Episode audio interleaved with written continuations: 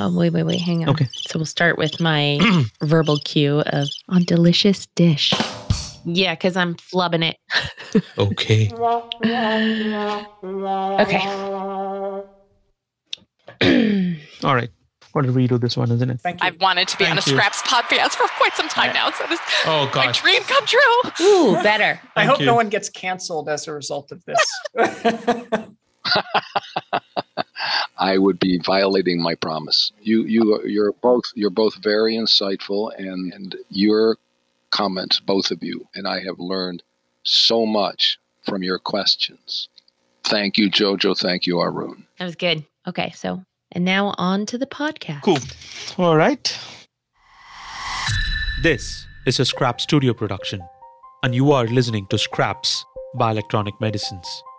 Brought to you with our sponsors, Cortec Neuro and Cirtec Medical. Welcome, everyone. This is going to be a long episode, but a very spicy one. As promised last week, when we released part one of Cutting Through the Crap in Bioelectronic Medicines, this week we are covering a very juicy topic in part two. A topic that will surely get the juices going for everyone from tabloids to the press to some very opinionated people in social media who are largely witnesses to the eccentricities of a certain tech billionaire who goes from being the chief twit to the chief twat when he speaks of neurotech and the sad word that he utters every time brain computer interfaces. To ensure that we have an honest conversation, we have invited three opinionated people, and I took on the role of being the pessimist and ask some very tough questions of them. And to be brutally honest, I'm not a believer in brain computer interface as much as what they are. But that's because I'm from the school of thought that believes that bigger impact can be made in disease conditions outside the traditional neurology space. But these folks have made it their life's mission to crack the brain's electrical code and help people. And my job through this podcast is not to convey my conclusion, but only to function as a postman to deliver all the information to you, our listeners, so you can form an educated opinion. So without further ado, we present to you Amy Kruse, partner at Prime Movers Lab, who is an investor in both invasive and non invasive brain computer interfaces, Marcus Gerhardt, and Matt Angle, CEOs of BlackRock Neurotech and Paradromics, respectively. Many of you will know these wonderful people, and I can guarantee you no one would have asked the kind of questions that we asked out of them, at least in a public forum. We grilled them very well, I hope, and I'm proud to say that the resultant steak was a very juicy bite. Here it is, the discussion in its entirety. So, as Wonderful. always, we've taken a good 15 minutes to get everybody all set up. We had a So laugh should- though. We had a, we had a laugh though, Jojo. All the best shows, they have that entertainment act that comes out like 10 minutes before to get everyone Yeah, warms up the crowd. Yeah. Yeah that was a good So- warm up. Definitely. So, I did, um, I did get out of my cave and move into my office because Matt said I, I shouldn't stay in my cave. well, I'm. Should we kind of just dive right in? I don't want to. I don't want to lose good content time. I love hanging out with you guys, but I, it's taken us a long time to get everybody together, and I don't want to lose you guys. Maybe if we can just start with a quick introduction of the three of you guys. And Amy, you want to go first? Uh, Amy Kruse, general partner at Prime Movers Lab, which is a deep tech venture investing firm. Um, we look for breakthrough science that has the potential to impact billions of lives, which, of course, brain computer interfaces are one of those things. Uh, we have a particular thematic area. It's a broad firm, but we have a particular thematic area in human augmentation, uh, something that I have been working on for uh, nearly two decades now. I'm a neuroscientist by training, uh, former DARPA program manager, spent some time in the defense industry, uh, have been a co founder at a startup, and now uh, from, as I like to say, from founder to funder, working in the venture capital space. Great, thank you. And Matt, how about you as a fundee of founder turned funder? Um, I'm Matt Angle. I'm the founder and CEO of Paradromics. We're a high data rate brain computer interface company. And we're really excited about what brain computer interfaces can do in terms of reframing classically hard biology problems in terms of technology so that we can build technology solutions for things like paralysis, blindness, and mental health disorders. And you have a podcast. Yes, the Neurotech Pub. All right. And Marcus. I'm Marcus, CEO and co-founder of BlackRock Neurotech, a leader in uh, brain-computer interface technology. Um, we intend to deploy our technology to have fundamental and profound impact on patients. We want to disrupt patient care as it is thought of today uh, for the 600 million patients worldwide that suffer from neurological disorders and uh, either restore function uh, or have just a profound impact on that patient population. That's fantastic. Thank you. By the way, my name is Arun. I, I think I've met Amy before, but I, I don't think we've met uh, Marcus and Matt on a call uh, before or in person. So for the matter, I haven't met Amy in person either. So I'm uh, so sorry. I took that for granted. Don't worry. Don't worry. It's all good. Uh, signs of our times, right? Especially in a post-COVID world, I think everything yeah. kind of works that way. So the idea that I kind of had in this in mind for this one was that I will probably ask more of provocative questions, and it's only to to get the answers out, not so much the fact that I just want to kind of give that disclaimer first. Uh, so I, am not a mean person. I can be mean at times, but but I, I don't intend to be mean. Generally them. speaking, I'm not a mean person. Usually precedes something very mean. I know. I um, but I think for, let's actually start off. Um, what is a brain-computer interface? Because that term is bandied about a lot. So I would like for not for each of you to agree saying yes just like what marcus said or just like what amy said or just like what matt said but i want you guys to give your definitions of what in your perception is a brain computer interface? We've started using the term direct data interface. Uh, brain computer interface has become such a big word that uh, it's it's a big tent. It includes you know things that people kind of like headbands that people strap on their head, um, funny looking helmets, brain implants, stentrodes, and they all do a lot of different things. And um, they measure different kinds of signals. And sometimes it like it can be a big field. I mean, Control Labs called their uh, wristband that measured uh, muscle activity a brain computer interface. And so um, sometimes I, I, can appreciate for people it's difficult to uh, to sort out. Now, we've started using the term direct data interface to refer to things like I would include the Utah array that that uh, BlackRock Neurotech makes, and um, and the Neuralink device and the Paradromics device in this category, things that can directly measure action potentials um, in brain tissue, um, especially things that can measure action potentials, you know, at a scale of hundreds of neurons or thousands of neurons. And so, yeah, when I, I think I I like to talk about direct data interfaces because I think those are the kinds of platforms that some of the most advanced applications and, and that have the mo- that will will will be using and, and that have the most platform value going forward. And um, yeah, I'd be happy to be challenged a little bit on this. No, that's good ideas. because I think I, th- there are some interesting words that you dropped in there. We'll, we'll, we'll we will pick on that uh, in a second, Matt. Uh, Marcus, do you want to go next?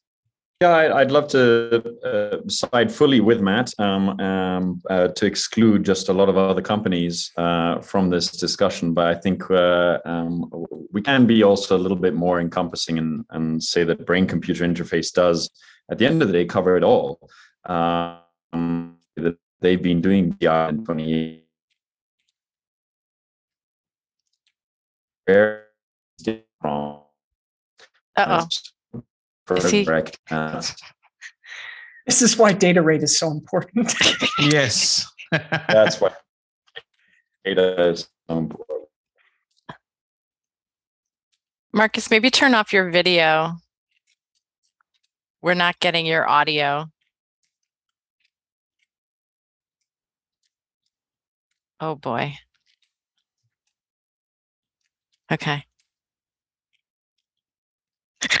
oh, he's gone. Wow, now we lost Marcus. it's like a magic trick. It's, like... it's the ghost in the machine. So, Amy, while we're waiting for Marcus, I think let, let, us actually get your version of, of what a brain computer interface is. Yeah, so I, I agree with Matt that there, you know, there are direct data interfaces for the brain. I'm uh, I'm a big tent brain computer interface kind of gal.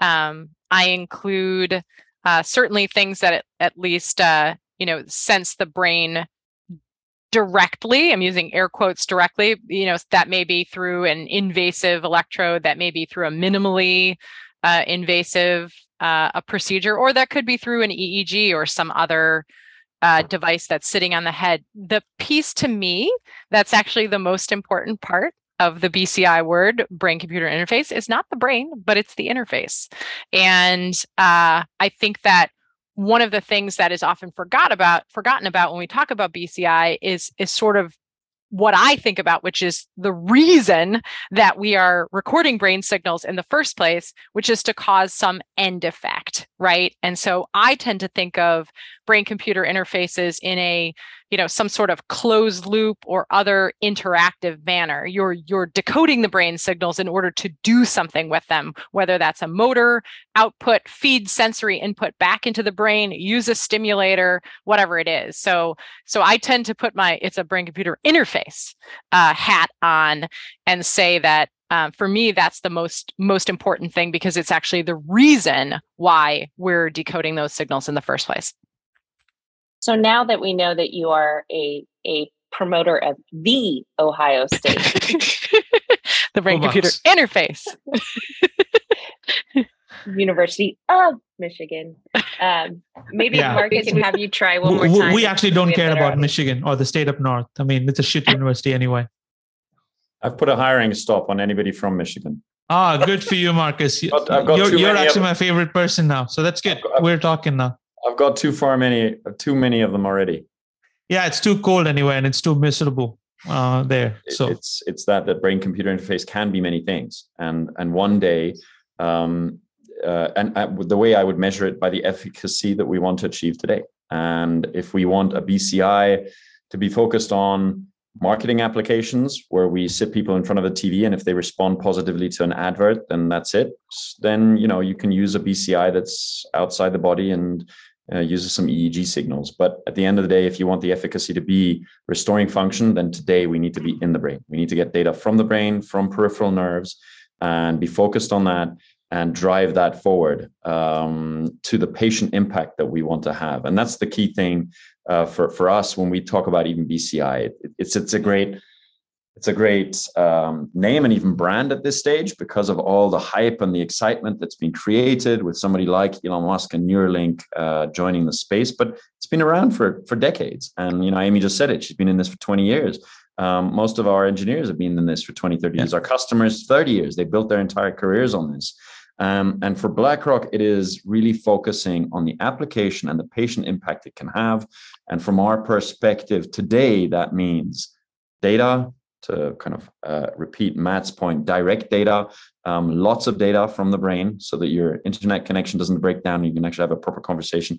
But more importantly, that you can take that data now do something with it and have efficacy uh, for patients. You can either restore their function, you can stop their whatever they have, depression, Parkinson's, and not just reduce it by a couple of percentage points if they take a medication for years and years, but the, you stop things, you you enable people again. For me, that that's that for BlackRock, that's the BCI, and that right now means direct from brain, direct from peripheral nerve.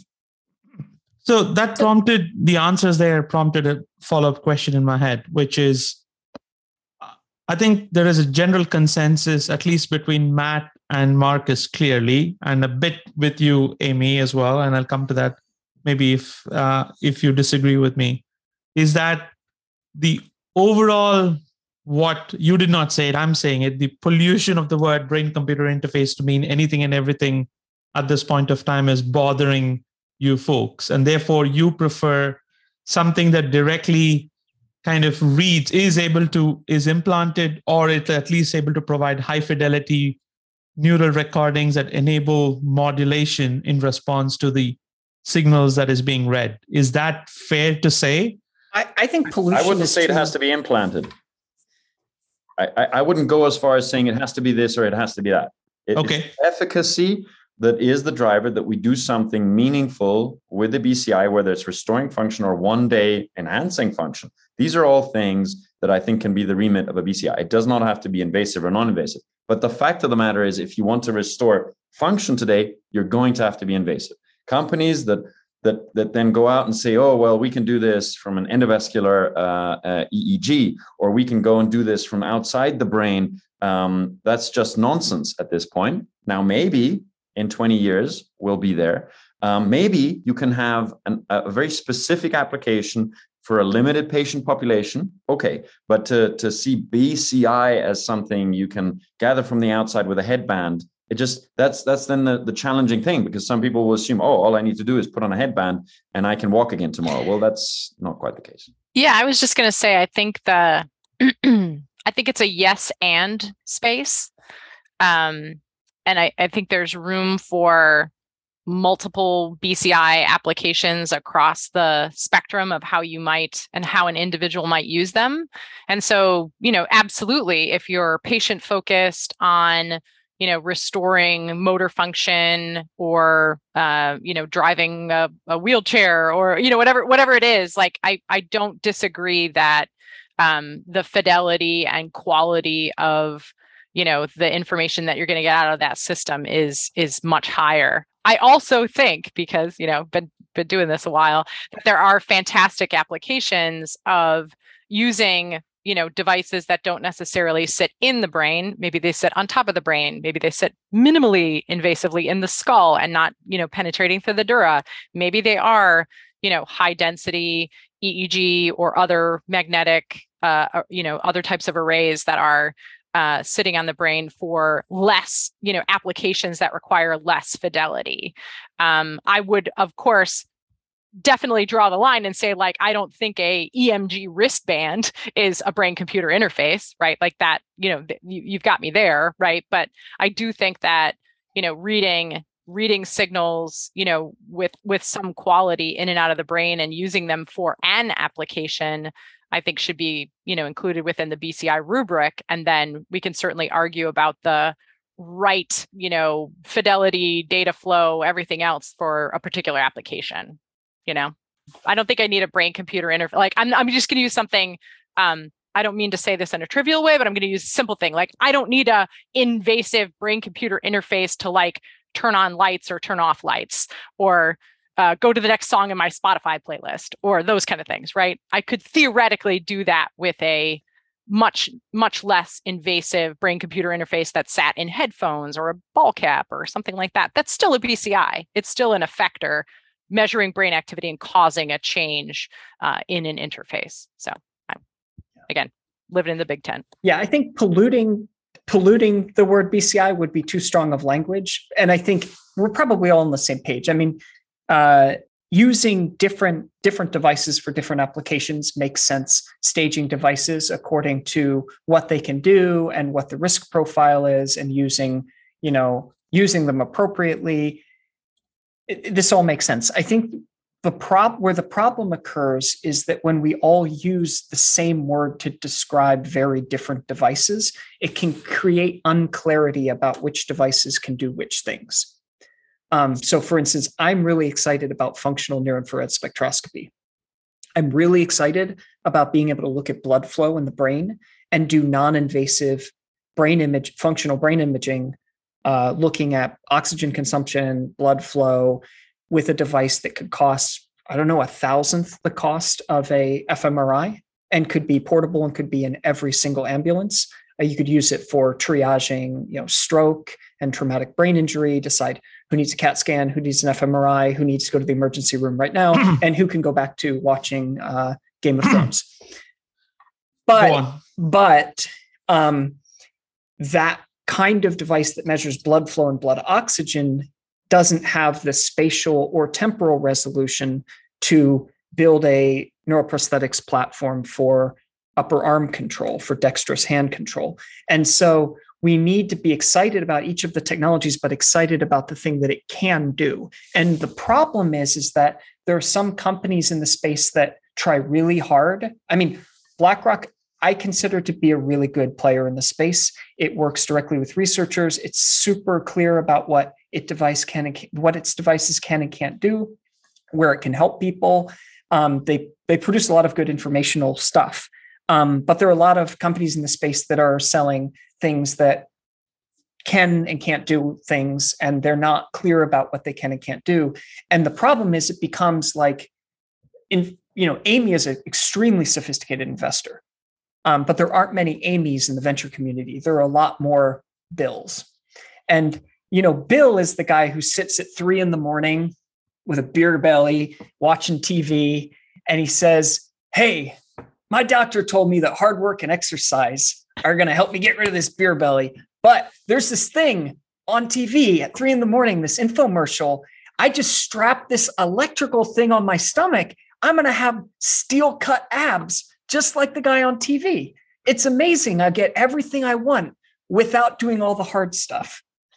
And that kind of messaging is what you see happening sometimes from the not as good actors, you know, in this neuroelectronics community because they're they're they're picking examples of like what BlackRock devices are doing in clinics right now. And they're saying wouldn't it be great if you could do that without all the hard stuff?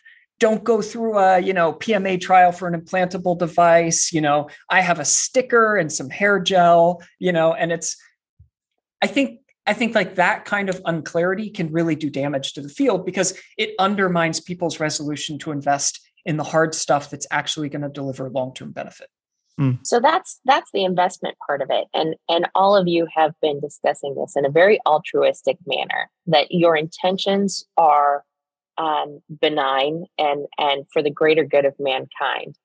But as Matt just pointed out, that is not all that's not everyone's intention, nor is it nor is your intention the limit of how your technology will ultimately be applied. So the discoveries and advances that you're making in your technologies, yes, there's IP protection, but at, at some point they're going to get out into the wild. And they're going to get into the wild with some potentially bad actors who will um, capitalize on this and and in some ways will be the people who try and make all of the clickbait headlines that we hear around brain computer interfaces and actually try and make them true so how are you guys aside from intellectual property protections, how are you guys addressing the notion that eventually there will be bad actors in this space and people who want to bastardize your technologies for commercial or even nefarious purposes? Yeah, if, if if indeed there are bad actors, and I'm I, I'm not so sure about the definition of that, then um, I mean nefarious starts sounding really bad and uh, um, and such like. And if if for example there were a company that was compromising the data, the neural data, which as far as we're concerned is the property of the individual and should be dealt with very carefully. If there are companies like that, then maybe they fall into that bad actor. I think at this stage there are companies that are stretching the truth. There are companies that are using easy marketing ploys. And sure, there is a competitive nature to fundraising, but the whole space is growing so much that right now, rather than seeing that as a bad actor, good actor dynamic, I, I would prefer saying they have their role to play. They're great. They one one of them is creating a lot of awareness. And we've got to see the benefit of that as well, right? Which is that as the tides rise, all boats benefit um, and and I think all of us do benefit. We've now got to make sure that we clarify the message for the community at large. Somebody asked me today, "What do I do as CEO?" And and I realized that my main role is a translator. I've got to translate all of this hard work, Matt, that you speak about, hard science that we rely on. I've got to translate that and make it understandable to not just Bill, but a, a, a large population of people who some of which some of whom might be really concerned about what BCI may do one day. Um, some of whom will will will interpret all sorts of things into it. And I've I've got to do that job better. And so maybe we need to set up a benchmark of efficacy so that it becomes very clear when does a device really lead to a tetraplegic patient moving their arm intuitively rather than having to or communicate intuitively thinking the letter A and they and it spells the letter A, or they're handwriting the letter A in their mind and the letter A pitches up, right? That's intuitive for me. Or non intuitively, where you're going to have to somehow train your foot to do something, then deploy an assistive technology that actually does most of the work, and now use spell, right? Well, I need to create that clarification. Otherwise, I'm giving my competitor a freebie. And yeah, I'm going to call them out on it and make life a little harder for them. That's my job. Um, but I, am not sure we we need to be quite as as distinct in good actor, bad actor at this moment. It's more figuring out what our challenges are, and they are to get this technology approved by regulatory bodies. It's convincing and, and hearing patients what they need from this technology and making sure that we deliver that. And yes, you're right. We need to convince investors, of which there are a limited amount around, um, and be better than others to get their capital. Uh, so that that is a dynamic that we've got to be aware of. So, Jojo, were you suggesting medical tourism for BCI? Is that is that the is that the oh, nature of a la Phil Kennedy? I don't know. No, I just I just think that there every invention has an intended purpose, and then afterwards somebody comes along with the secondary application. Sure, and that's that's going to happen here. And, yeah, I mean. Yeah. Not everybody is as well intentioned. It's yeah. a lot to lay that at the feet of the companies that are building medical devices right now. I mean, really, Agreed. that's a society, that's a regulatory question. Um, but we're all part of society. Yeah, I, I would call you out on that, Matt. I don't I don't think we as medical device companies, if that's what you're calling us, um, can can quite say it's none of our business. Now, it's not all our responsibility, but I think we can drive some of the debate, and I think we should um, I, I mean, I we, we we've even created a board to look at exactly these questions, these ethical questions, because I, uh, I have an investor who says this all the time. He says, "Well, one day maybe this technology does enhancement, right?" He's part of a group that really believes this enhancement should happen. He, I think, he thinks we should not be communicating this way. We should have a BCI that downloads all this information so that we don't need to be using internet and and, and limited modes of communication. Um, and, and will it and work with video? No i'm kidding. Yeah just not over zoom. Um, but but and and i and i and i i think we've got to recognize there's these different groups of individuals that think forward think uh, very innovatively about where this technology could go one day. I think it is our responsibility as part of society to ask the question. I don't think it's our responsibility to answer them all but definitely to ask the questions and say what we are building today may, no, will, in fact, already does today create enhancement. I've got a tetraplegic patient who is faster at operating something than his able bodied partners in the lab. That's enhancement. Yeah. yeah. No, the, well, the, the, yeah, go for it, Amy. No, no, I was I was just going to say you hit on a really really important point. So I would I wanted to make two two comments. One was that um I I don't so first of all i think the neuroethics or the ethics component is is huge and i think the community is engaging in that now both the individual companies and sort of the community at large through brainmind and some other organizations that you know i'm part of and and have been participating in these these ethics discussions. So i think i think the larger community is aware of them and i think there's a, a active you know conversation that's ongoing. Um, i do think that in the near term, I don't think you will see elective uses of invasive brain computer interfaces for non-medical purposes. I, I just don't I don't predict that happening in the shortest term. Um, that said, I think Marcus raises an, an excellent point around enhancement, which is like one of my favorite topics. Um, and I think we don't even know what people are going to be able to do with brain computer interfaces once a substantial number of fantastic humans have them implanted in their brains. I just I think I think we're just at the very tip top right? We're so focused on restoring function and restoring motor and all these things. I have no idea. I have no idea what brilliance, right? I, I call it unlocking the cognitive capacity of millions of individuals.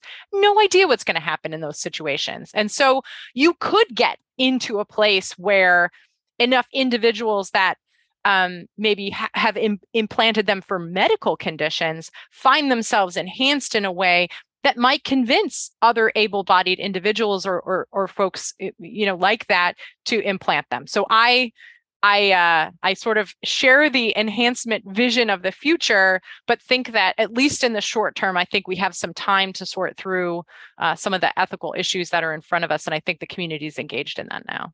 So that actually brings up an interesting question about valuation um, as well, right? Because if you look at the overall field of of whatever BCI, neurotechnology, etc., I think among all the companies that are out there, and this is just me, I don't work in the BCI area, but just looking at all the data that's coming out in terms of valuations, etc., the companies that are working in the BCI space, frankly, have much more insane valuations compared to say a valuation from i don't know uh, say i'm, I'm just going to pick for obvious lack of a better nerve target a vagus nerve treatment for I don't, or, or, or rather a, a, an obstructive sleep apnea treatment. I have a strong disagreement with this. Go point. on.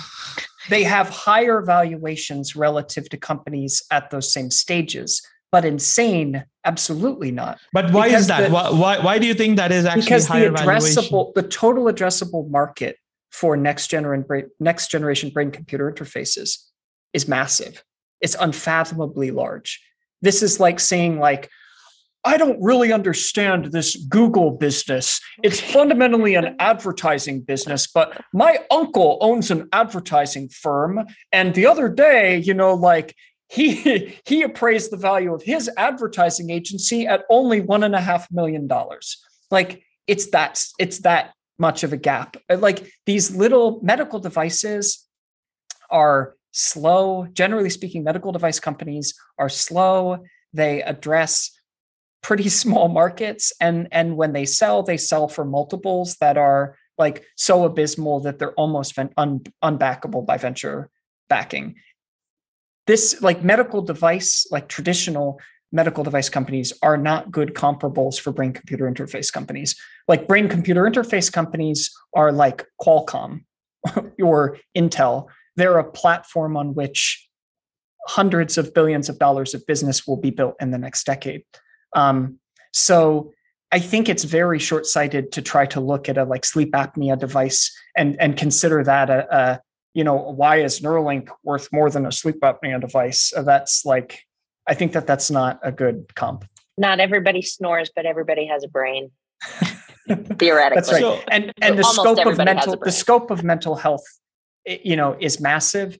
And, and mental health conditions are only going to get more prevalent as we live longer. But okay, so so um and and with Amy on on the on the line as well, I think it'll be important to just talk this through. I'm just trying to make this easy yeah. for people to understand. And as I said, I'm not trying to be mean here, Matt. So apologies if it comes across like that. But no, no, I love it. No, you're I asking great That's but, exactly really, I, I, I think ask. I think so. Now we're actually talking about specific medical use cases with a specific clinical indication in mind. Mm-hmm. And at this point of time, we are targeting paraplegic, tetraplegics, uh, and a whole host of other people who are letting to communicate. So, and then we also had a number that Marcus kind of threw out at the beginning, which was around was it 60 million or 600 million uh, a number of people that you that you kind of said mentioned at the very beginning, Marcus.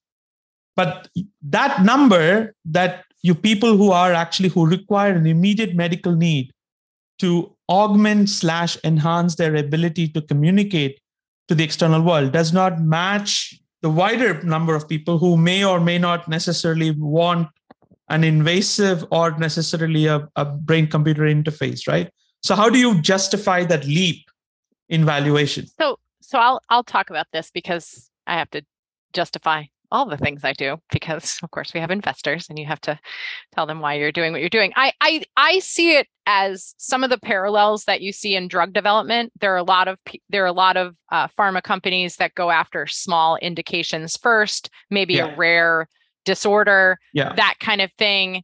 Get get through the regulatory hurdles, get to market, and then you know kind of the land and expand mm-hmm. i think all of these bci technologies um, you know direct data interface uh, technologies and things like that I, I, believe we're on a land and expand uh, journey here i think we need to land and address the greatest unmet needs first of which there are i think sufficient patient numbers to support a robust you know uh, brain computer interface company uh, uh, ecosystem and eh, you know specifically again talking about those with the high uh, data rate and and um, you know high input output kind of things. And i think it is it is at least easy for me maybe it's because i have that vocabulary and i have i maybe i've been doing this translation for a while right? It it is easy for me to explain how that builds into a platform technology that's that's quite revolutionary in the context of you know i think something that we haven't seen before in a in a medical device space. And so this is you know it's it is it's a bit edgy right? Because you know we're kind of um, wanting to have the uh, first beachhead certainly be something uh, with clinical value and efficacy and you know regulatory approvals and reimbursement and all those things. And at the same time you're you're uh, sketching a story um, mm. that is about kind of like the future of humanity yeah. right and you know that's how you get the big numbers yeah, and, and Anirudh, I, I, I, I, don't think Matt took issue with you, uh, you know, presenting that way, but but I'll go the other direction and say not only are we not uh, valued too highly, but we're substantially undervalued. If you think about where this can go, um, now that's that, that all these things still need to come together, and valuation is always a matter of what the other side thinks too and is willing to pay, right? So we just got to keep that one in mind. But um, the, to give you a sense of that platform argument that Matt just made, um, where this is not just a product, right? And and we used, I think, the the, uh, the vagus nerve as an as a as an example, and that's that's product specific, one problem one issue, one solution, one patient population. You can't now extrapolate that and deploy that very same solution to 100 other areas. You may to one or two ancillary areas. Um, then we started talking vagal nerve. By the uh, sorry, sleep apnea. But there, there is a company out there that's valued quite extensively uh, in the five billion dollar uh, range now. So I, th- I think people are starting to realize, which is atrocious in itself, by the way. And we did, I, I did address that. Although Jojo was a bit coy in addressing it in our no, sleep no, apnea episode, I did address that head on. But but uh, if we let's take an example, and, and, and I can take one that's not necessarily um, a focus of, of of many other players, but hearing loss. Take hearing loss as a patient population.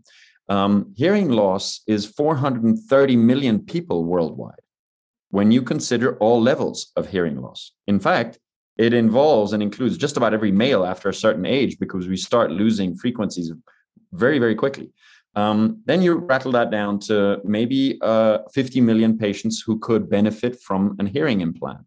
And then you rattle it down even further, as Amy said, to sort of beachhead populations that today have no other choice. That's our core focus. We always focus um, in the second step. The first step is always a very large patient population. The second step is a beachhead, clear beachhead population that has no other choice. Well, that's actually about 500,000 people who cannot take cochlear implants.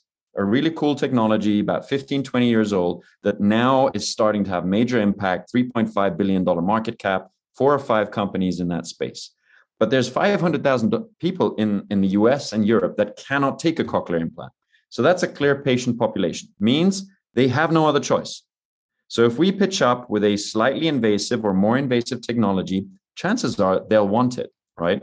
But now think into the future and, th- and assume a couple of things. One, that technology allows the restoration of full normal hearing, not just roboticized voice as cochlear implant does. I got a great video for you at some stage. i am happy to send you where you hear how cochlear implant patients hear. It's it's like this ah, very, very roboticized uh, version. And when they're in a restaurant, it goes down to ah, ah, ah, with nothing being understood because there's now a restaurant in the background as well. It's just we, we think there's technologies there helping cochlear implant patients. Really, it's not great. You and I would not accept it. Um, and, and now let's assume for a moment that the technology can restore normal hearing. You can hear Bach, you can hear Mozart, okay? And the device going from something like you know invasive that you're really worried about to something that's a slit behind your ear and sits there is minimally invasive um, and you now start falling into pacemaker territory which is today by the way a prophylactic when it started right it was a seven hour surgery and it killed the first pig and the first human lived for seven hours longer. Today it's a prophylactic. People get pacemakers put in to answer a potential need. That's how much we've accepted it there. So for a moment, assume that like the 300,000 people who've got a cochlear implant, you and I start being much more okay with a little slit behind the ear. Would you and I not want to say, you know what, I'm starting not to hear my kids anymore. Um, we're not, we, we, we, can't hear our wife. Well, maybe that's not a great example, but we can't hear our kids anymore. Um, wouldn't we take into account a little slit behind the ear, a one hour walk in, walk out device that lets us hear normally, lets us hear Bach again, which I haven't been able to hear for, for years anymore properly in the right frequencies? Would you not go for it? Now we're talking about 430 million people. That's just, oh, and, and that you can extrapolate from hearing to just about any um, application. And, and that's where I, I'm completely on board with Matt that the valuations are not too high. I think we haven't understood where this is going to go. Yeah. I think it's and, also the case that you you it's easy to underestimate the size of the markets if you look at where the technology, you know, where the technology is uh, today, and um, and you look at like people's willingness to undergo surgery today or potentially past markets that didn't have good product market fit from the beginning. So, for instance, auditory is a great example. Auditory brain implant, uh, auditory uh, uh, brain implants uh, are not as good as cochlear implants today, just just right now. And so, yeah, of course, not many people would want them. Um, in the same sense that uh, Second Sight, a uh, vision company, had a they had a uh, retinal stimulator with about 60 pixels of vision, and they failed. And I think a lot of people said, "Oh well, you know, vision implants not going to work. Second sight failed." But yeah, I mean, my kids could tell you that 60 pixels isn't enough vision to live your life like that that they didn't have they didn't really have a product market fit they didn't have the technical capabilities to match the demands of the market so of course they didn't have massive commercial uh, deployment. Um, even things that work really well and have done fairly well, like deep brain stimulators, um, have certain market dynamics right now where neurologists are not initially willing to refer people with essential tremor or Parkinson's to a neurosurgeon for uh, DBS implantation because there are a lot of anti uh, there are a lot of uh, drugs for Parkinson's or essential tremor that people could take before they get that surgery, and so they tend to run through a course of medications before that. Neuropace is the same kind of story. Uh, there are a lot of anti-epilepsy medications that a person can take before they undergo surgery, and so yeah, it's like if we look, there are past examples of devices not getting the kind of traction you might want, or there are examples of capabilities of old generation devices that aren't serving the level of need that patients have. But that doesn't mean that you couldn't have a very robust commercial rollout if you actually had product market fit, because these medical needs are real. And CMS and payers will pay, you know, DBS is reimbursed at 20, 30K per device. Like there's need, there, there is payment that can be had. Um, if you have good product market fit, like that, there will be very large markets. Yeah, I'd like to make two comments about that. One is one is something in the DBS market, and and I think um, I don't know if your listeners know, but certainly we on the call know that there isn't great, um, there isn't yet very substantial market penetration of DBS devices into individuals with Parkinson's, right? Like the number of people that could have a DBS implant and the number of people that have them is is um, is not matched, right? And I have a colleague actually. He's a he's a technologist. Like he is he is up to date on everything, and he, he had early onset Parkinson's. And the last time I saw him, his his tremor was um, you know was present. And I asked him. I said, because I know him so well, right? I was able to say, like, have you thought about a deep brain stimulator? You know, and he said, I'm waiting for the better version, right? I'm waiting for like V3, you know, so that like I kind of want the input output. I kind of want like he he knew enough to know that he didn't want like V1.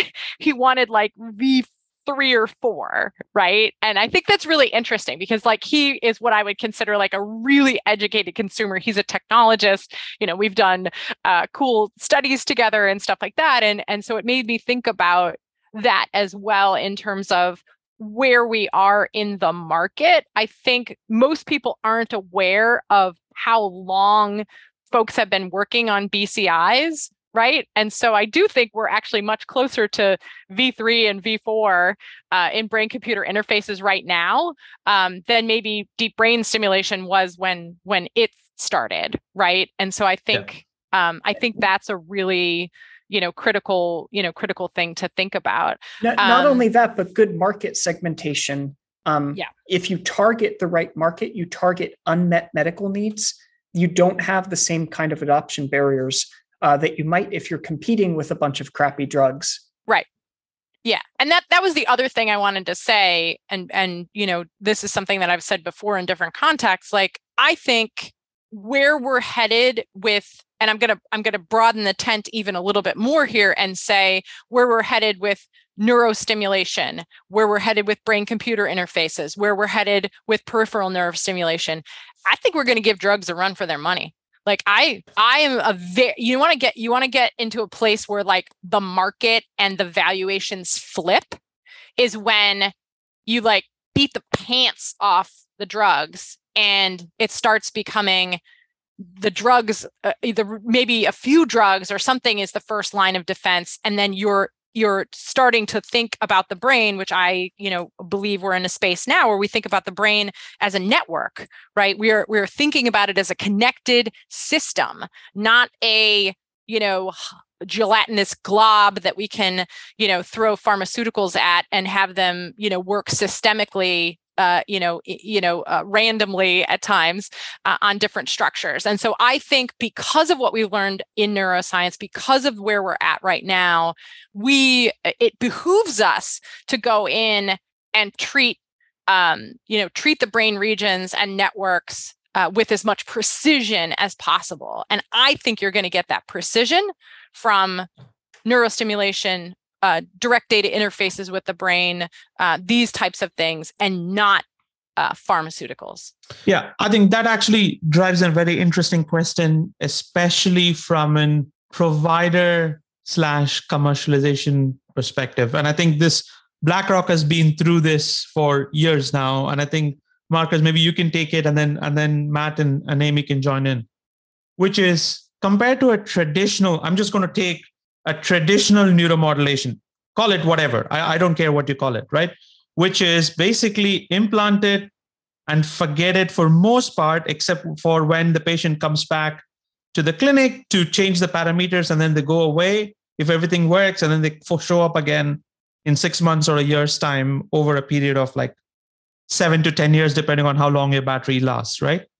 Compare that to a to, to a, to a BCI, and we spoke with Ian Burkhart in in one of our earlier episodes as well. So, and Ian kind of walked us through how intense some of those training sessions were to help him think that through. So there is an aspect of post implant care and also learning that is very different from what you would classify to be a traditional neuromodulation uh, business in terms of kind of commercialization.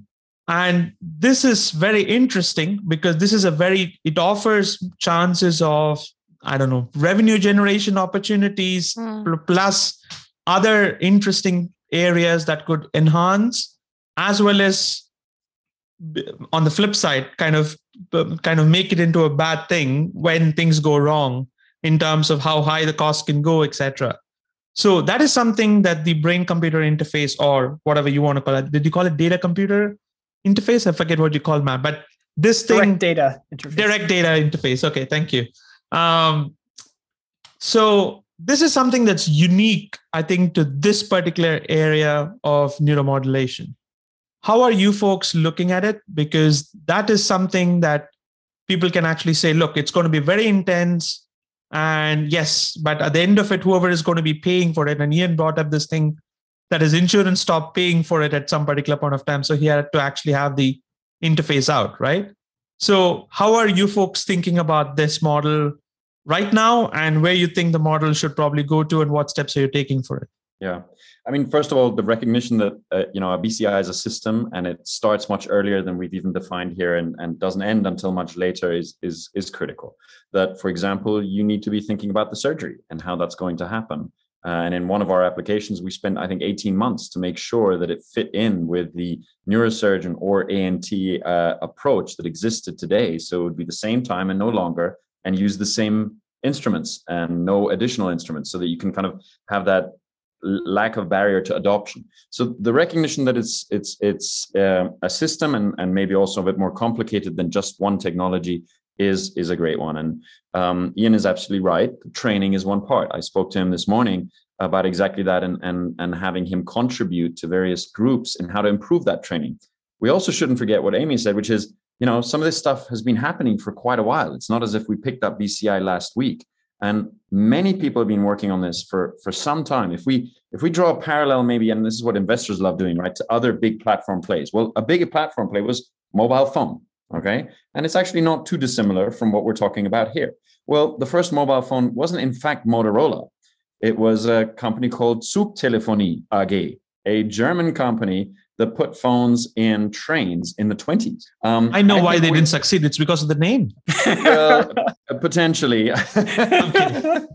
or that then the Germans decided to couple, fight a couple of world wars. But um, th- that that Zugtelefonie moment was like 30 years ago, 40 years ago. Um, and then your Motorola was, I'd say, four or five years ago. Was Matt Nagle. Something like that was sort of BCI taking that next step of saying it is possible. It is possible to have this effect. Um, and so a, lot of this stuff has been worked on, but some of it has been one off.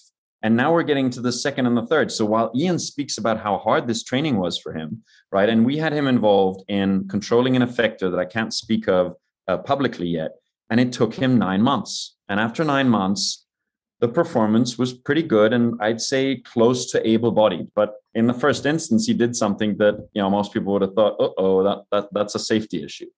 Well, we now had the second BCI pioneer within minutes because he could draw on algorithms that Ian had helped build.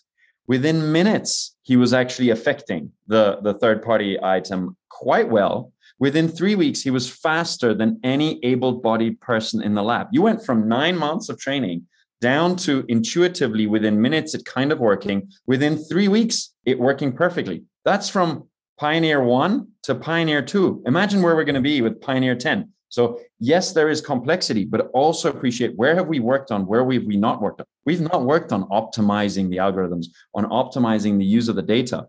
In the next five years, we are going to do so much there um, that, that will just boggle people's minds. Um, and so I, I think uh, it just be important to, to recognize in terms of the, the payer and convincing those, yeah, that's part and parcel of what Matt and I and other companies are going to have to do. The economics of what we do needs to be established and well founded. And from individuals being willing to pay for something that changes their lives. And I have lists and lists of tetraplegic patients who are fed up that they have no privacy in their lives anymore. They send their their care workers out of the room one day, sorry, one hour a day, because for one hour they want to communicate their thoughts privately. Because the only way they can do it today is through an open, you know, some kind of device, eye tracker and/or phone. It's all public. There is no privacy.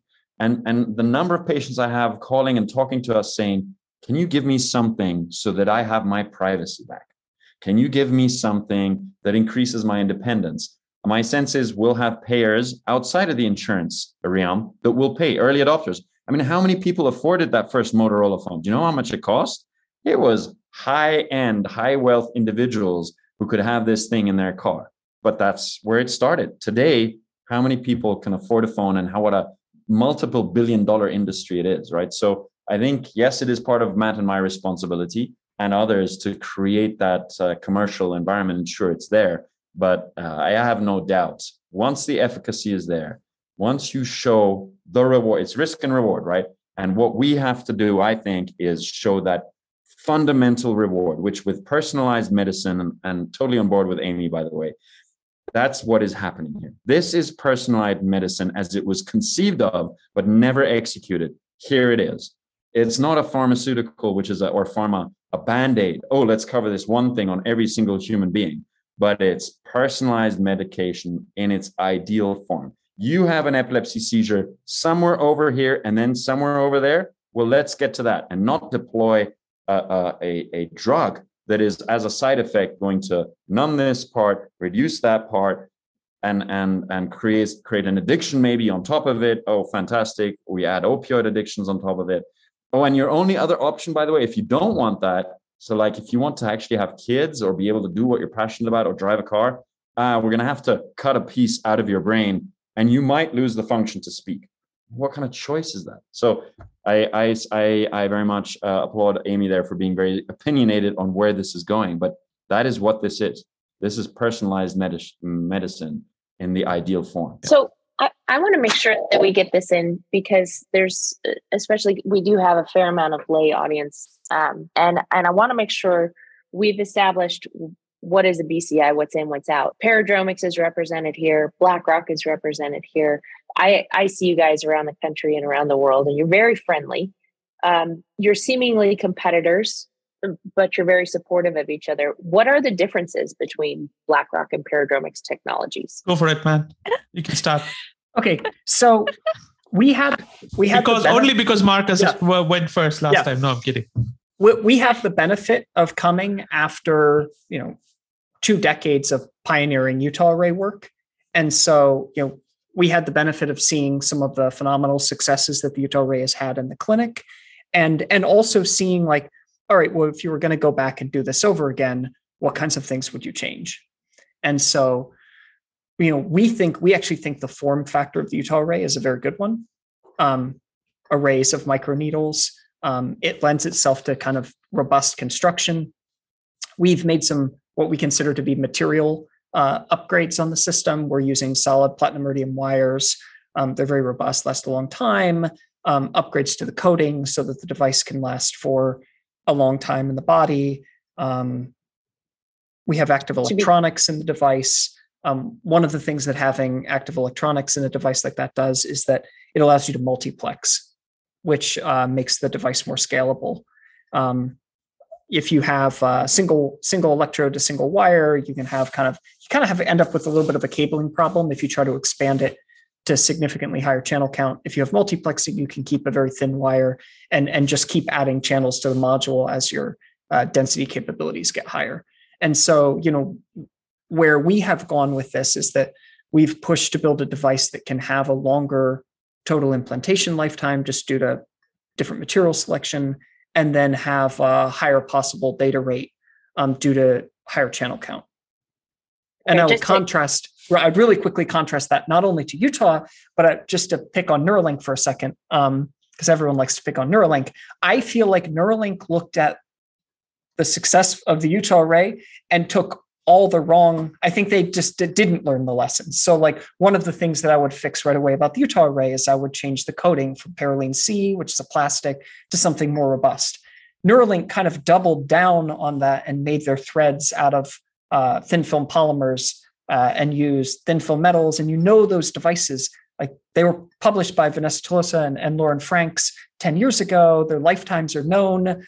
You can't it's like there's only so much you can do to make those last longer. So in some sense, they kind of went down the wrong, I think the wrong path, not learning from all of the kind of work that we've done over the last 20 years and um, building a device that's ultimately not going to be as even in my opinion as durable as the utah array is right now yeah. I, I do just want to clarify one quick thing for the audience is that when you say coding especially because you're simultaneously discussing data which could be mm-hmm. seen as oh, computer oh, code. C-O-A-T-I-N-G. And, the, the and so the materials, coat, right. like like the clear coat that that people try to upsell you True on coat. when you when you buy your car. uh, yeah. Electrodes, in order like because the electrodes carry electrical signals, so you have to insulate them from the body, and so you put a coating C O A T I N G on the electrode, and it and it allows it to like it allows it to be protected from the environment, but depending on the different material you choose for the coating, it can last more or less time. Yeah, just wanted to to pull that out there and and then let Marcus go. Yeah, I, I think um, you know it's it's my answer is driven a little bit by disruptive technology, which I've been involved in all my life. And when I've seen people um, present disruptive technology as dismissing everything that's gone before, I, I've rarely seen it succeed and I don't frankly understand the approach. And I, I, I mean, I'm not going to tell Elon Musk how to do public uh, uh, messaging because he, he's uh, his awareness and brand is is miles away from where I am. So he, he, I guess, knows what he's doing most of the time. But I don't understand why that had to dismiss everything that went before instead of just focusing on we need better, we need more, and we've got to have huge impact, which I think would have been received just as well. And instead, it was dismissive. And, and I think, yes, Matt is right. They missed the boat on a lot of good things. For me, disruptive technology is when you accept the platform, you learn the lessons, and you move on faster and quicker, and, and maybe you leapfrog. And I think Matt, Matt's company has taken that leapfrog approach and said, what can we learn? Now, what can we innovate on top of that and make even better. Um, and you know, we're, doing the same. We're we're looking at additional electrodes. I mean, we've already uh, said that the array may not be the technology for every application. So I've got to look and make sure that I have other electrode solutions. If I want to provide an, an application across the brain um, and provide patient care for a neurological disorder that is across the brain, the Utah array is not going to provide that solution. It's a microelectrode in one area. Um, I need to have an electrode that can go across the brain. So, from our perspective, um, disruptive innovation has been about recognizing where we learned lessons and um, and then trying out other things and adding to the portfolio and adding new technologies. I can't do all of that. BlackRock cannot do all of that single-handedly. So the more people build on top and try other things, perfect this approach or or drive that. If if tomorrow we find out the graphene as a material is the answer to everything well fantastic. And then we stick that on top of the platform and that's you know what we'll use. And that and then and then i think we all gain. So it's it's driven a little bit um, by how do you look at t- innovation technology and also the recognition that is given to everybody who is who is contributed to it. What blackrock does today might be quite phenomenal for people, but you know, it wouldn't be where it is today without I don't know how many researchers researching this, from Dick Normann, who came up with the Utah Array architecture, by the way, for peripheral nerve manipulation and voice originally, um, to John Donoghue, who then took it into the brain and said, why don't we use it here? To hundreds and thousands of neuroscience researchers and several centers, lots of government funding, by the way, on top of it, just all bringing us to this point to show not just that this works once, not just a Mars mission or a moon landing. We've had lots and lots of moon landing moments now, but actually, now the 32 patient, 30,000 patient days, this is starting to look like very solid, reliable technology. Let's go put that into applications, have humans benefit from it while we do the next innovation. So, so Paradromics for me is that next innovation in a certain field. Um, some of the other companies in this space are are trying to find their way. They don't know who they are.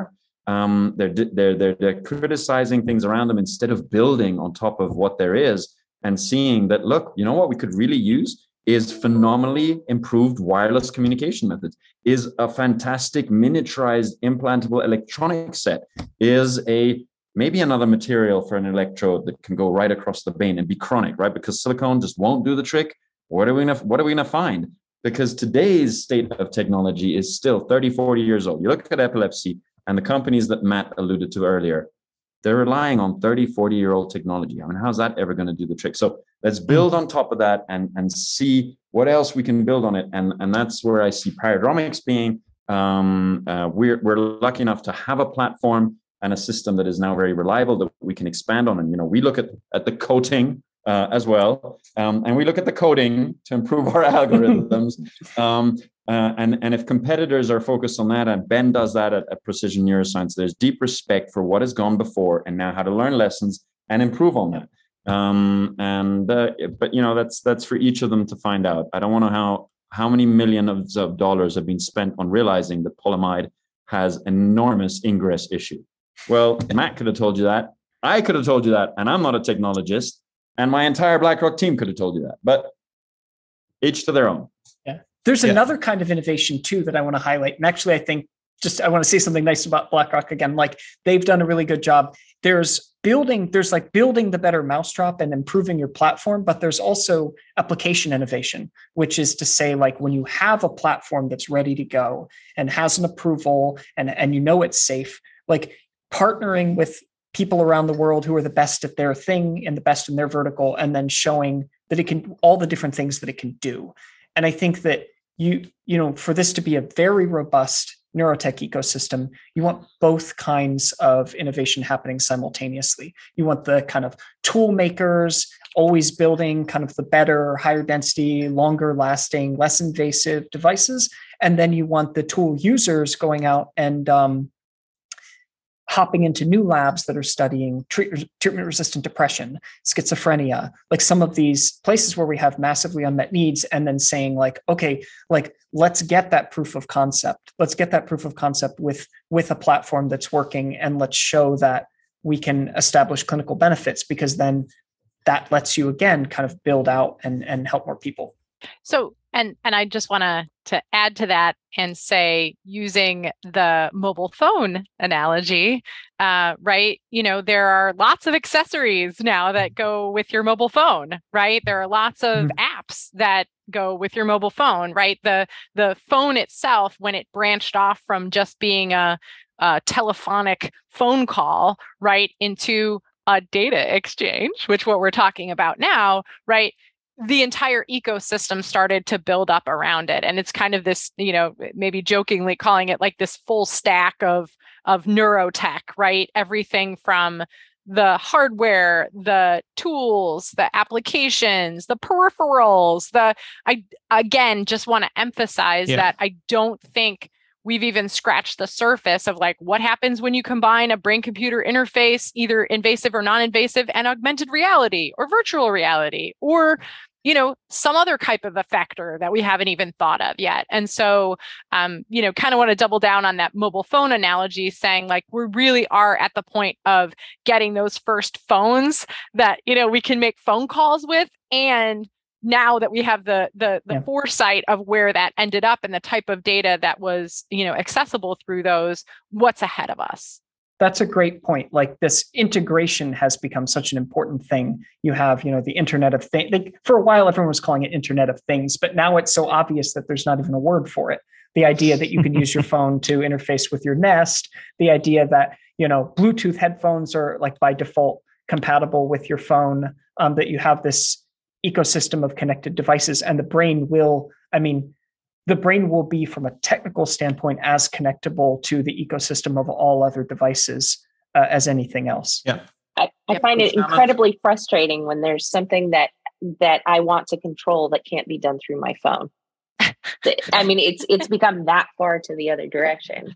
And i think that's eh, what you guys have all demonstrated here is one of the reasons I really love working in this space is that you have altruistic missions that you're making incredible progress in developing outstanding technologies and yeah. every day there are new discoveries but you also maintain this admirable respectful and kind interaction with each other which I don't think regular tech has a lot of that. There's not a lot of um, support for each other. It's really a lot more cutthroat where this has um, it still has a family feel to it.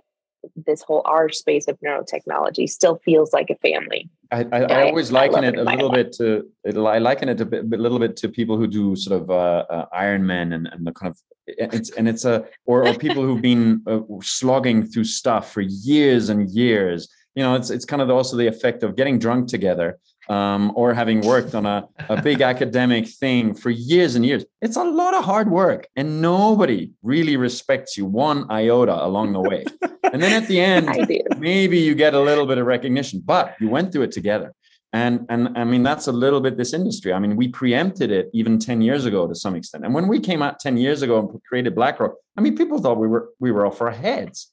And, and the only thing I could point to was the pacemaker. I didn't even have a brain implant. DBS right. was only just starting. Mm-hmm. I could mm-hmm. point to the pacemaker to try and make some of the arguments we make now, but now we are so much more articulate about making these arguments because there are some examples we can point to. Even even Elon Musk, right? I'll give him credit here where we can point to Tesla. I, I how often do I say, look, when you were asked so and so many years ago to consider an electric vehicle company, you all said no, not possible. We've got all these gas station the world over network; they're going to be against it and, and it won't work and this and we've had some electric vehicles tried in the 30s and then in the 50s and it, no no no no no. Everybody came up with reasons why this would not work. He pushed ahead he got it done.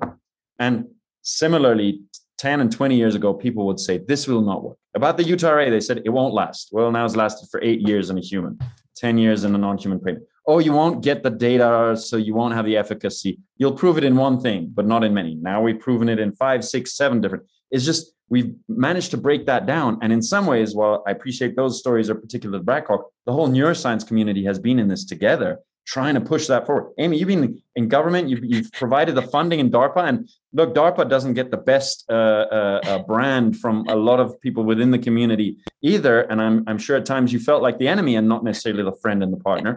But we were in it together. And we yeah. are here today because of all of that effort that went before. And for the first time, some people and increasingly people are starting to realize where this can go, what enormous impact, beneficial impact this can have on human beings. There's also fear about what negative things it could bring. We're, we're going to have to help with that a little bit. Um, but my my closing point on that would just be to challenge Matt that the two of us and, and others here have to continue working harder to make sure that it isn't just the good guys work here and then we lose out because others take tactics and measures that we we don't keep pace with right? We we've got to do just as good a job as anybody else out there to communicate the message. In a in a couple of weeks time who knows? Some of those perceived bad actors might even team up. One might acquire the other. Um, and and then what right? You're you're starting to create a first mover with a lot of volume and a lot of capacity. This is not a lot just of voice. about patient it's about adoption. We've got to get it all right and uh, and so yeah my challenge to matt is we're, we're gonna have to continue working as hard as we have for the last 10 years for a while One on. of yeah and, that- and and sincerely i think we hope that this whatever discussion that we have uh, that'll come out as an episode uh, with a little bit of embellishment on our side uh, will basically um, kind of pay a little bit more credence to what you guys are building right because i think part of why i was asking jerky questions was because i think people tend to ask that. And i think it's important to ask that head on. I think because most of the at least the ones that i see on linkedin and i haven't been to any recent conferences in the last kind of couple of years uh, it's conferences have become very lovey-dovey. And unfortunately that's not how i like things. Uh, no they're not. I mean they're much they were much more mean a few years ago. Uh, not anymore. If people don't challenge each other. Uh, show me one conference jojo we'll talk offline no, I'm well, I think But the anyway. thing that I think the thing that I really want to challenge, I'll challenge, is I think that there's a notion that um, whether it's strategics or venture investors or or kind of adjacent stakeholders, that there's this that they should wait on the sidelines and not get involved in BCI right away. Um, and I think that that is rapidly becoming outdated. I think that there are, and it's Marcus gave the perfect analogy, Tesla.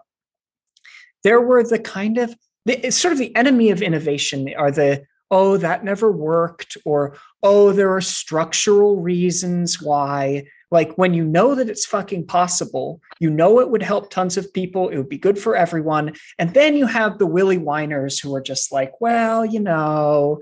Um and and electric cars were perfect. Like and the thing was is that there weren't permissive conditions for electric vehicles to be uh, successful up until battery technology hit a certain point. But even after battery technology could do it, there were still these kind of whiny pessimists who were stuck in a in a model in their mental model that was outdated, um, and then they never updated it. And uh, and it took Mm. someone like Elon who didn't give a shit what they thought and had the capital and just did it to make it happen um, because he recognized that the the conditions on the ground had changed. And um, you know the bottom up considerations like you know the amount of energy that you can store in a battery how reliable the batteries are. Also the top down considerations that oh you could never get someone to this or people would never do that. Well it turns out that those those priors were wrong people wanted electric cars and that and there were a critical number of people who could deal with the range limitations and and actually charging stations went up much faster than anyone thought. And bci is in a similar place right now it, which is that um, all of the technology that's necessary to build next generation you know bci therapies exists. Um, and we can look and see you know thanks to especially blackrock neurotech we can look and see that these applications Mm. have been demonstrated in the clinic the application risk has gone to zero because there is a patient at stanford who can handwrite at 18 words per minute using his mind um, that exists there was a patient that went into uh, UCSF with treatment resistant depression and left with a closed loop neuromodulation therapy for depression. Those things exist. You know, maybe it was the case 20 years ago that the decoding problem was an issue. Um, like take for instance the utah array was it was perfected in the early 90s that was the ai winter it happened you know like population decoding happened to come along during a time when uh, AI was not that developed, machine learning was not that developed, and computational resources were sparse. but that's not the world that we live in today. Today, there's a surplus of edge computing, and there are powerful machine learning models that, like, when I explain our decoding needs to like someone with an ML background, they're like, this is fucking trivial. I could run this on like my cell phone from last year without and still be doing Facebook. So it's just like we've hit that point the same way that Tesla hit that point where the, the bottom up considerations have changed. We we're past the threshold. We've like we can have escape velocity. And I think some of the top down assumptions about what will or won't go with healthcare markets were based on devices that sucked and and for patient populations that had optionality. But good staging of these uh, good staging of these products in healthcare markets yeah. will will upend that. On on that note, just let me add very briefly. I, I, was asked recently how I would beat down on the competition, and I said I don't, and I don't need to because we're all needed in this field to have the impact we need to. The only thing I beat down on is complacency and accepting the status quo. And that goes right to the heart of what you just said, Matt, which is we've got to pull in other partners. And, and we're, we're going to announce relatively soon a partnership with what most people in the world would consider an arch conservative, non innovation, mega billion dollar company. And I, I, and and it's it's that that needs to start happening. Us is it, is into, it the Trump Foundation? I, I, I, I, hope you think a little bit more of my integrity. oh um, my gosh! Now the now the gloves come off. We've got no, some good. We've got some good clips for uh, Twitter and LinkedIn now, Jojo. Yeah. No. oh, I no. yeah, and I'll say it for you, Marcus. I think that that um, another thing that that should not be tolerated are false claims.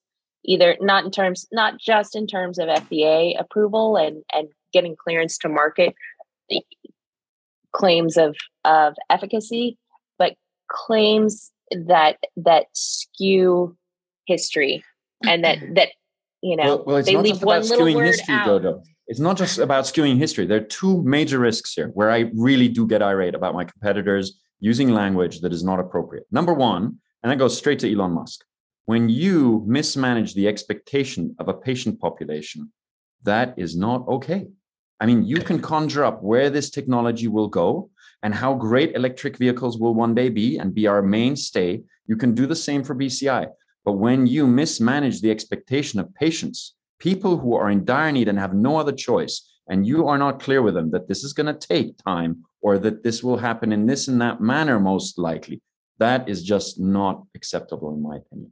And the second thing is taking risks that will jeopardize the environment for us all. If you put stuff out there and say, oh, my device can do this, and you're not honest about it, when really you're achieving that efficacy through so whatever assistive technology or other things that again you're not you're now risking it for all of us because the FDA is not stupid. Plus, the FDA isn't even the enemy here. They should be the collaborative entity. It's a regulated industry. Accept it for crying out loud. But now push everything else to do what you think needs to happen and needs to needs to needs to go our way, right? But the FDA is there. There are we see them as a partner. We are going to move them up like a staircase. We're going to move them up. We're going to convince them that this is the way to do it. That's the way to do it, step by step by step. Seeing them as the enemy, I don't know where that's going to get us. All that will happen is they'll close it down and they have the right to do it. And then where are we? Then, yes, you just put a screeching halt yeah. to what could have been an absolutely fantastic. We just got an answer to the question that we didn't even ask, Marcus, but we just slipped in through through some other way that we were asking. That's great. There you go and and you're actually far more of a gentleman than I would be because I I, I agree. you took on the really. I, I wanted to to add a piece after the rousing uh, soliloquies from from Matt and Marcus, and just say, as a venture investor and someone who has invested in both invasive and non-invasive brain computer interfaces, like now is the time right? I mean, I think you've heard uh, in this discussion that really we're in in engineering land right the scientific risks have been retired for quite some time especially for the two companies that we're talking to today and um, you know i know there's a lot of folks i use the i use the clever uh, some somewhat uh, tongue-in-cheek term BCI curious. I use my air quotes here. You know, there are a lot of people who are who are interested in in getting into the space, and and I think you know from a venture perspective, my argument is like now is the time, right? Because if you have the wherewithal to do the diligence and to uh, understand the companies and the progress that they've made, uh, there is no reason uh, to be sitting on the sidelines. First of all, uh, for the future that we're predicting, their valuations will become quite expensive, uh, and you are uh, not going to get the price price point that you want. But I think all of these companies, you know, in particular BlackRock and Paradromics, are um, sitting at a spot where they are extremely you know good investments at this point and there are of course others you know in the market as well and i just want to emphasize from my perspective as somebody who's kind of lived this journey along along with my colleagues here it's a very transformative experience to go from somebody on the other side to uh, being in the in the funding position and and um, you know having the uh, very um, you know privilege to to be able to invest in these spaces and um, kind of just want to emphasize that now is the time so I can only echo that from a different angle. Uh, people come to me for career advice quite frequently, and I had the son of um, an individual I've known for a long time who started at Bell Labs many many decades ago come to me and ask for career advice and whether he should consider the telco industry. And I said, just look at what your dad did. He went into Bell Labs, and from there, an entire career built because of what happened in that industry. And neuro and neurotech is exactly there today whatever you do, take a little bit of a specialized field on neuro. Look at software engineering, hardware engineering, whatever it is that you're going to pick, even quality or regulatory. But this industry um, is where it's going to be happening, and it's it's happening now. So I I, I couldn't say better than you did just now. Yeah, yeah. I I'm late for my next meeting. No, I was just going to say thank you all so very much. This is, exceeds expectations. Yeah. Amy would love to talk about neurotech, but she actually has to get into a hot crypto deal. a pox on you. A pox on you. Matt Angle. Oh my gosh. This is amazing. I hope you edit down to something extremely spicy. So oh, yeah. I hope it is okay, everyone. Thank I hope you. no one gets canceled as a result of this. I, I, might be the one who's getting canceled from the entire neurotech community. Yeah, yeah. It's okay. It's okay. Uh, I think we all I think we all covered it. This was amazing. Thank you for including yeah, me. Yes, thank you. I've wanted to be thank on a you. Scraps podcast for quite some time right. now. So this oh god, my dream come true. oh, we're definitely using that as a trailer. That's good. Thanks a lot, Anna. Right, thanks, thanks a lot. All right, guys. Bye. See ya. Amy, Bye. thank you very much. Bye. Have a great day. Bye.